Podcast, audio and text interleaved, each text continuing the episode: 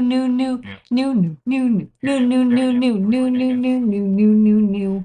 New- new- It's time for a new. Yeah. Okay. Um. So uh, yeah, we were just talking about um, Old McDonald on a farm because uh, letting our kiddo react to things, uh, and he seems to like that song.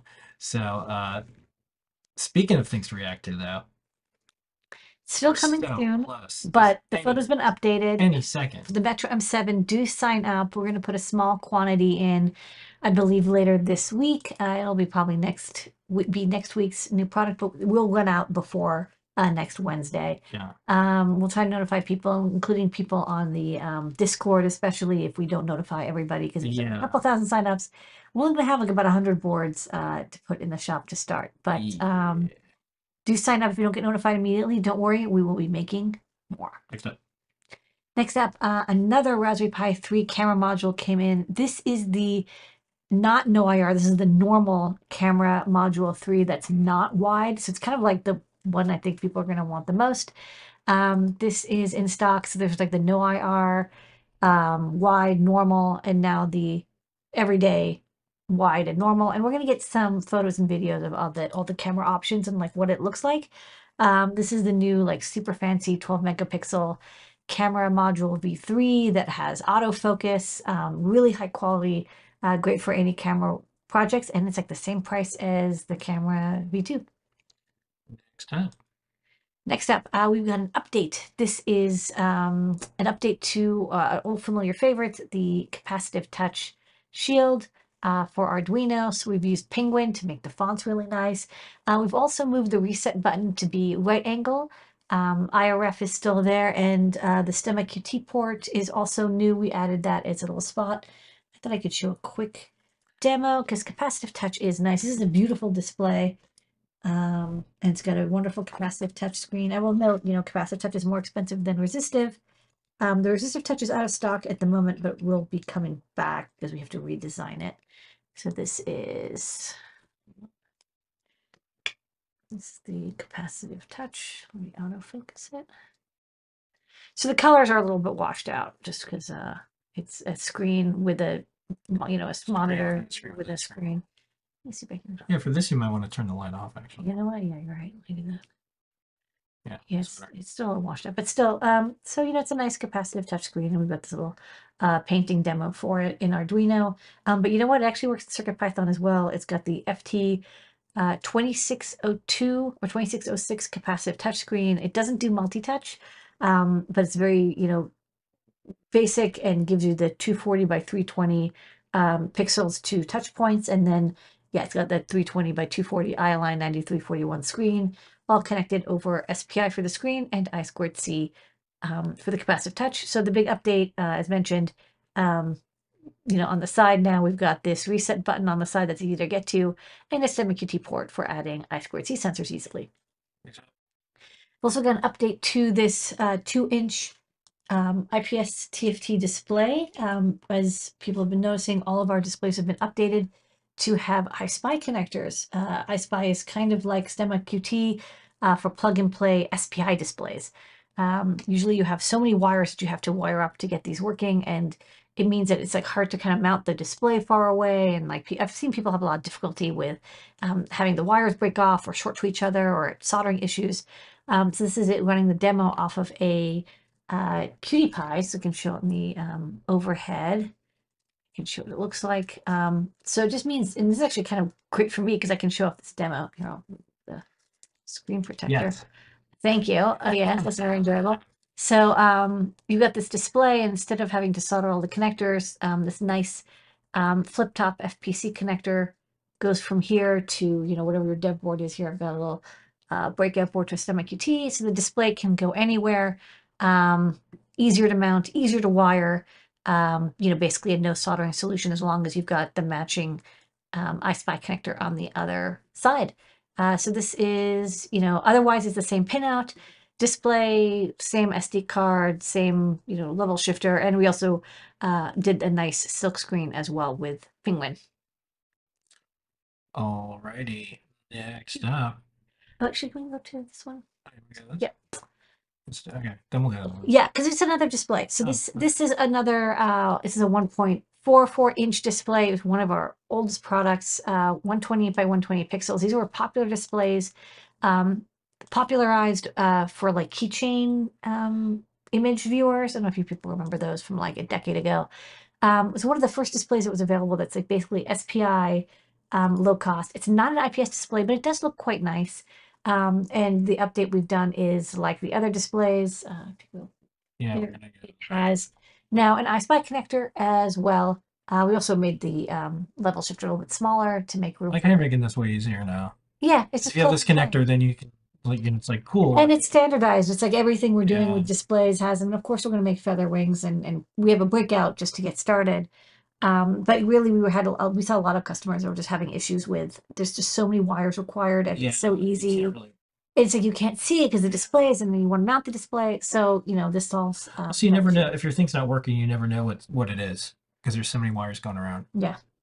All right, um, and then you want to do the pliers. Yes, these are uh, another set of crimpers from um, Engineer. They're a Japanese uh, crimping plier tool company, and they make really good stuff. Um, we've carried their other crimping pliers. So, you know, I do recommend if you're going to be um, crimping connectors for, uh, you know, JST or Molex, you know, if you can afford it, try to get the official crimper because, of course, it's going to work great, or just get pre-crimped wires. But if you can't, um, the the crimpers that are made by Engineer are really high quality. Um, they have really good results, and uh, they have good instructional videos to get you started with them as well. So this does like a range of um, sizes. You can look at the product page and the data sheet for the specifics, but basically your your standard small wire crimps um, that most engineers are going to bump into that are not electrical grade; they're electronics grade. Man, I hope they have like a video or advertising they did. It's like, hey, hand me those crimpers over there, and someone's like, well, there's a bunch of crimpers over here. Which ones are yours? Engineer. Yeah, What? Oh, I oh, hope so too. engineer. Mhm. Okay. Uh, All right, and then now we're gonna do the star of the show tonight. Besides you, Lady Ada, besides our team, everyone who helps Adafruit go, our community, our customers, and all those great things, including a tiny baby who is super awesome tonight, letting us do the show, is Yay, cowbell. It's time for more cowbell. This is our second cowbell. Uh, the first one was the prototyping one. Uh, usually Data Logger is the second board I make for a platform because um, it kind of covers a lot of stuff. A lot of people want to do data logging and they also just want to have an SD card uh, socket. So this is a cowbell. It goes on a Raspberry Pi Pico board, either Nice the Pico or the. Pico W, a beautiful silk screen. E- Penguin, the Data Logger um, logo that you guys did, you and um Bruce did, yeah. and then uh, the cowbell logo. Um, so this is a simple little board that just kind of slips underneath or over a uh, Pi cowbell, sorry, pie cow or a Pico, and um, gives you a real-time clock, the PCF 8523. It's a low cost. It's a fairly good uh, quality real-time clock. You know, you're going to lose a second or two here, but it's inexpensive, and I think that's a worthwhile trade-off. Um, and then to go with the real-time clock, there's also a uh, coin cell holder. Um, we don't include the coin cell because it makes it very hard to ship if you do. So we sell them separately, or you can buy them at uh, your local grocery store. It's a standard CR 1220. Um, there's also a reset button because the Pico doesn't have a reset button, so you can press that. Um, a micro SD slot that fits nicely at the end. It's a uh, you know Molex pull pull type, so you pull it out, pull it back in.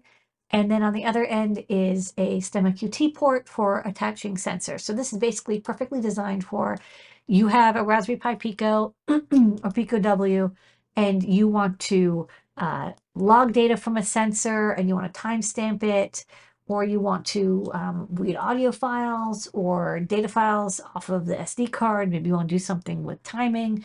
Um, you know, it's a three in one board, but very handy all the little individual pieces are very inexpensive, uh, but they fit uh, quite nicely together. So, you know, I put together a very quick um, little demo that, you know, won't look very exciting, but I can uh, still show Wow. off.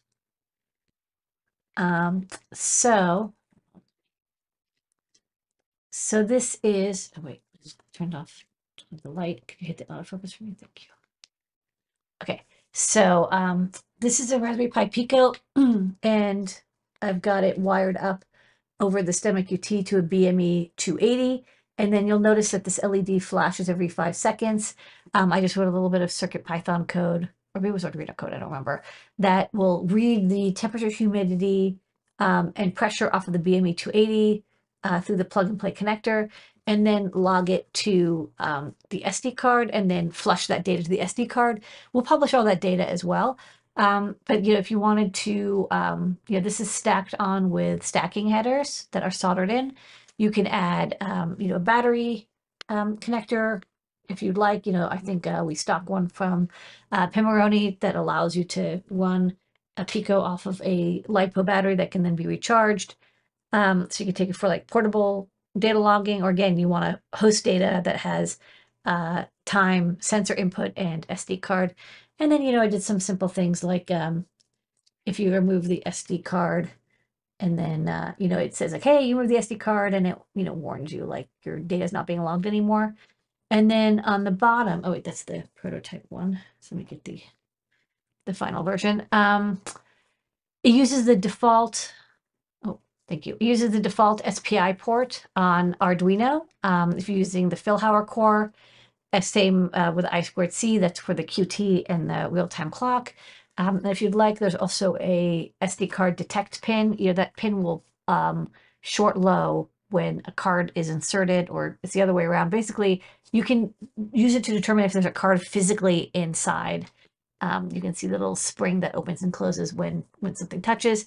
And a lot of the pins are also duplicated over here. So, you know, you can um, you could get to them. They're also labeled. So if you're like, oh, I can sort of solder a wire if I want to get to other IO pins, or you could like, you know, as seen here, just solder stacking headers and you put it onto a breadboard or uh, another board that you can get to the, the rest of the components, uh, the rest of the pads um, without being in the way of these components. So that is, uh, oh, and then I'll just show on this prototype I do have, I'll show what the battery looks like. So this is when the battery is installed. The prototype is green. Your, your version will be black, but uh, the prototype is green. And then um, you, you know, once you install the coin cell, it'll keep time for up to seven years. Wow. Okay. And that is new products. New, new, new, new, new. New, new, new, new, new, new, new, new, new, new, new. Here Here you you go. Everywhere new. Everywhere new, new.